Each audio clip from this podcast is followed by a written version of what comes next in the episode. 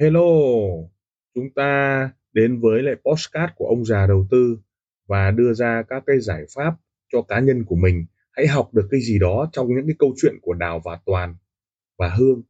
Hãy chọn lựa cho mình cái tư duy an toàn, tư duy đội nhóm, tư duy bảo vệ tài khoản cho mình hay là một chiến lược giao dịch cho mình. Chúng ta hãy cảm nhận rồi học hỏi từ đó để chúng ta có một cái tư duy cho an toàn nha. Chúng ta đến với tập 18. Sự bốc phét, có cơ sở và sự may mắn của nghề Forex. Toàn được rất nhiều người mời chào về bất động sản, chứng khoán và sở giao dịch hàng hóa. Nhưng Forex vẫn là một cái gì đó nó lạ lạ, nhanh tốc độ. Anh ta yêu Forex, yêu đến mức độ nghiện đến mức độ mà nghiện MT4 còn bỏ qua những lần. Đào chăm sóc anh, yêu thương anh, ngồi vào lòng anh. Nhưng anh không thích, anh thích MT4. Vấn đề ở đây là một số người cho rằng Forex cháy tài khoản, cháy rụi. Nhưng lúc thì thấy cháy 50U, 300U, 5.000U, 100.000U quá nhỏ so với bất động sản. Bất động sản eo ôi, cháy cả chục tỷ, 20 tỷ, 30 tỷ. Ngân hàng đòi khi mà chúng ta mua thông qua việc sử dụng đòn bẩy. U là trời. Khi khủng hoảng xảy ra mới biết rằng bất động sản nó cháy khủng khiếp, ngân hàng thu hết. Rồi có những người nói cảm ơn Forex vì không còn đánh bóng đá nữa. Đánh bóng đá mỗi một ngày thua 100 quả, 200 quả là chuyện bình thường. Nhưng Forex thì đánh mãi nó chỉ cháy được tí. Chỉ có những lúc nào có sóng thì nó mới cháy thôi. Còn đâu là nó cứ chạy 5 giá, 10 giá, 20 giá chả cháy được tí nào. Có những người vợ cảm ơn Forex vì qua cái Forex này anh ấy cháy chẳng ăn thua gì so với anh đánh bóng đá cả. Lại qua những việc Forex này, anh ta không còn nhớ đến bất động sản, không còn phân lô bán nền để mà nhét sổ đỏ vào, đít khách hàng khiến cho tù tội hoặc là bị mắc nợ. Đó, Forex nó có ý nghĩa như vậy đó. Toàn thầm cảm ơn Đào. Rồi cũng có ngày anh căn trò được tài khoản, anh bắt đầu đánh thắng. Nhưng cái thứ tư duy anh vẫn não bảo A thì anh lại làm B, não bảo sell anh lại buy. Cứ như vậy cho đến một ngày Đào vẫn bơm tiền cho anh Toàn và trading một cách bình thường, bình dị. Nhưng anh hiểu rằng anh có trade mãi cũng chẳng cháy được nhiều. Thay vì cái thứ suốt ngày đi làm bất động sản hay chứng khoán cũng bị mắc nhiều chứ. Chứng khoán họ đánh tiền tỷ to quá trời. Rồi sở hữu hàng hóa anh ta cũng đánh rất nhiều nhưng mà vốn lớn lắm. Có ai đánh 1-2 lót khô đậu tương đâu, dầu nành dầu mè đâu. Nhưng cái Forex đòn bẩy cao khiến cho cái sự thỏa mãn trong tâm trí. Và đặc biệt khi anh đã có được những phương pháp nhồi lệnh, anh đánh rất phiêu và cảm giác được cảm xúc. Và những cái biến đối ngẫu, những khái niệm, những cái thứ tư duy khiến cho Toàn trở nên là một người từng trải trong Forex. Anh ta thấy rằng nếu thua ở Forex nhưng có cơ hội nhân lên rất nhiều. Thay vì chứng khoán, khó. Thay vì bất động sản, để ích một miếng đất, khó. Trong Forex, sự cạnh tranh cũng không có nhiều. Sự cô đơn cũng có thể giúp ta kiếm tiền. Nhưng trong bất động sản, nếu anh cô đơn trong bất động sản thì thực sự anh không bán được hàng, cũng không phân lô bán nền được. Cho nên Toàn thầm cảm ơn và biết ơn Forex. Đó phải chăng là ngộ trong tình yêu với Forex hay sao? Rồi chuyện gì đến sẽ đến. Đào đưa chàng về nhà. Lần này anh mới biết mẹ Đào là một phụ nữ rất quý phái. Bà đã có một cái doanh nghiệp làm về nhôm, dập thìa, dĩa, rồi chậu nhôm, mâm nhôm. Vấn đề ở đây là cái thời của bà đã qua.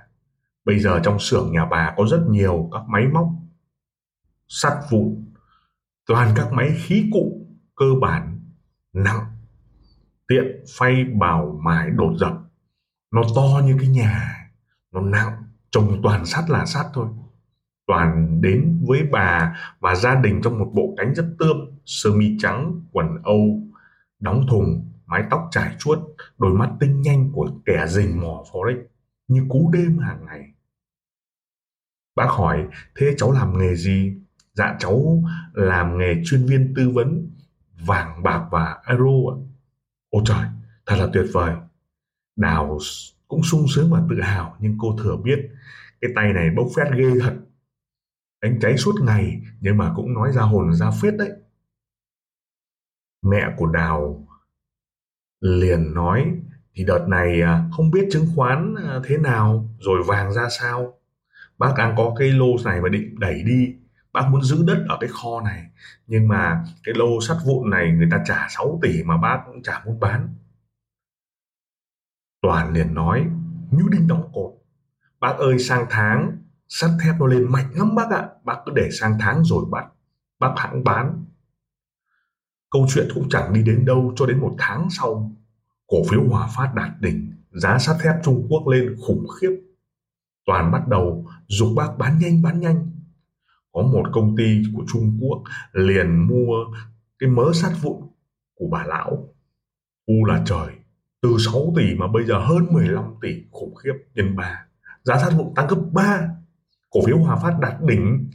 Tiếp tục Toàn bảo bác dùng tiền đó mua cổ phiếu Hòa Phát. Và chỉ trong mấy ngày thôi, từ 15 tỷ đã lên 21 tỷ, 22 tỷ.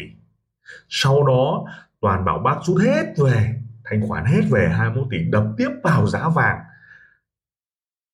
Bác thấy thế thật tuyệt vời, và 2 lần đúng rồi, liền tin Toàn, đem tiền hết đi mua vàng. U là trời, vàng lúc đó 51, trong vòng 2 tuần lên một phát 76 triệu. Trời đất, Toàn như là một ông thánh trong gia đình. Anh ta được trọng dụng, được hỏi như là một vị thánh sống, cái gì cũng hỏi. Toàn phải chăng đã bốc phét gặp thời, hay anh ta đã ngộ trong Forex? Những thứ gì đạt đỉnh anh ta phải múc, phải mua và sẽ phải bán vội. Có 3 lần trong cuộc đời anh ta đúng, và lần này đúng cả 3 trong cái thế mà anh ta chẳng còn gì, tiền hết. Còn mỗi Đào yêu anh, mong muốn anh phát triển, mong muốn anh thành công, nhưng cả 3 lần này thì Toàn đều đúng. Lần thứ nhất hô bán sắt vụn của cái đống đổ nát trong cái việc nhà xưởng đó, toàn các máy khí cụ, máy tiện phay bảo mài biến thành sắt vụn, giá tiền đã nhân. Sau đó đẩy tiếp vào cổ phiếu Hòa Phát, khiến cho giá cổ phiếu lên, và anh ta gặp thời, sau đó chốt lời cũng được 30% đó. Sau khi chốt lời lập tức mua vàng, là cái vấn đề sự mạnh dạn. Trước đây thì anh ta mua ở trong sàn, cứ mua khi nó xuống thì lại cháy. Nhưng sao bác mua ở vật chất thì cứ mua, sau 2-3 ngày nó lên như vũ bão. Cả nhà rất quý. Từ đó anh biết mẹ của Đào rất nhiều tiền, anh bắt đầu yên tâm giao dịch Forex. Anh lại ngộ nữa, có thể trong tương lai anh sẽ giao dịch tốt cho những khoản tiền mà Đào bắt đầu đưa cho anh. Có thể anh phải chuẩn bị những thứ kiến thức mà trước đây anh ta đã không sử dụng được, khiến cho trong tương lai câu chuyện sẽ thú vị hơn. Lời cảm ơn. Team Ông Già Đầu Tư xin được cảm ơn các bạn đã chú ý lắng nghe podcast, đặc biệt là chúng ta welcome những đội nhóm làm lợi và giá trị cho khách hàng. Đừng ngần ngại liên lạc với các nền tảng mạng xã hội với thương hiệu Ông Già Đầu Tư. Xin cảm ơn và xin hẹn gặp lại ở các tập tiếp theo, các góc nhìn.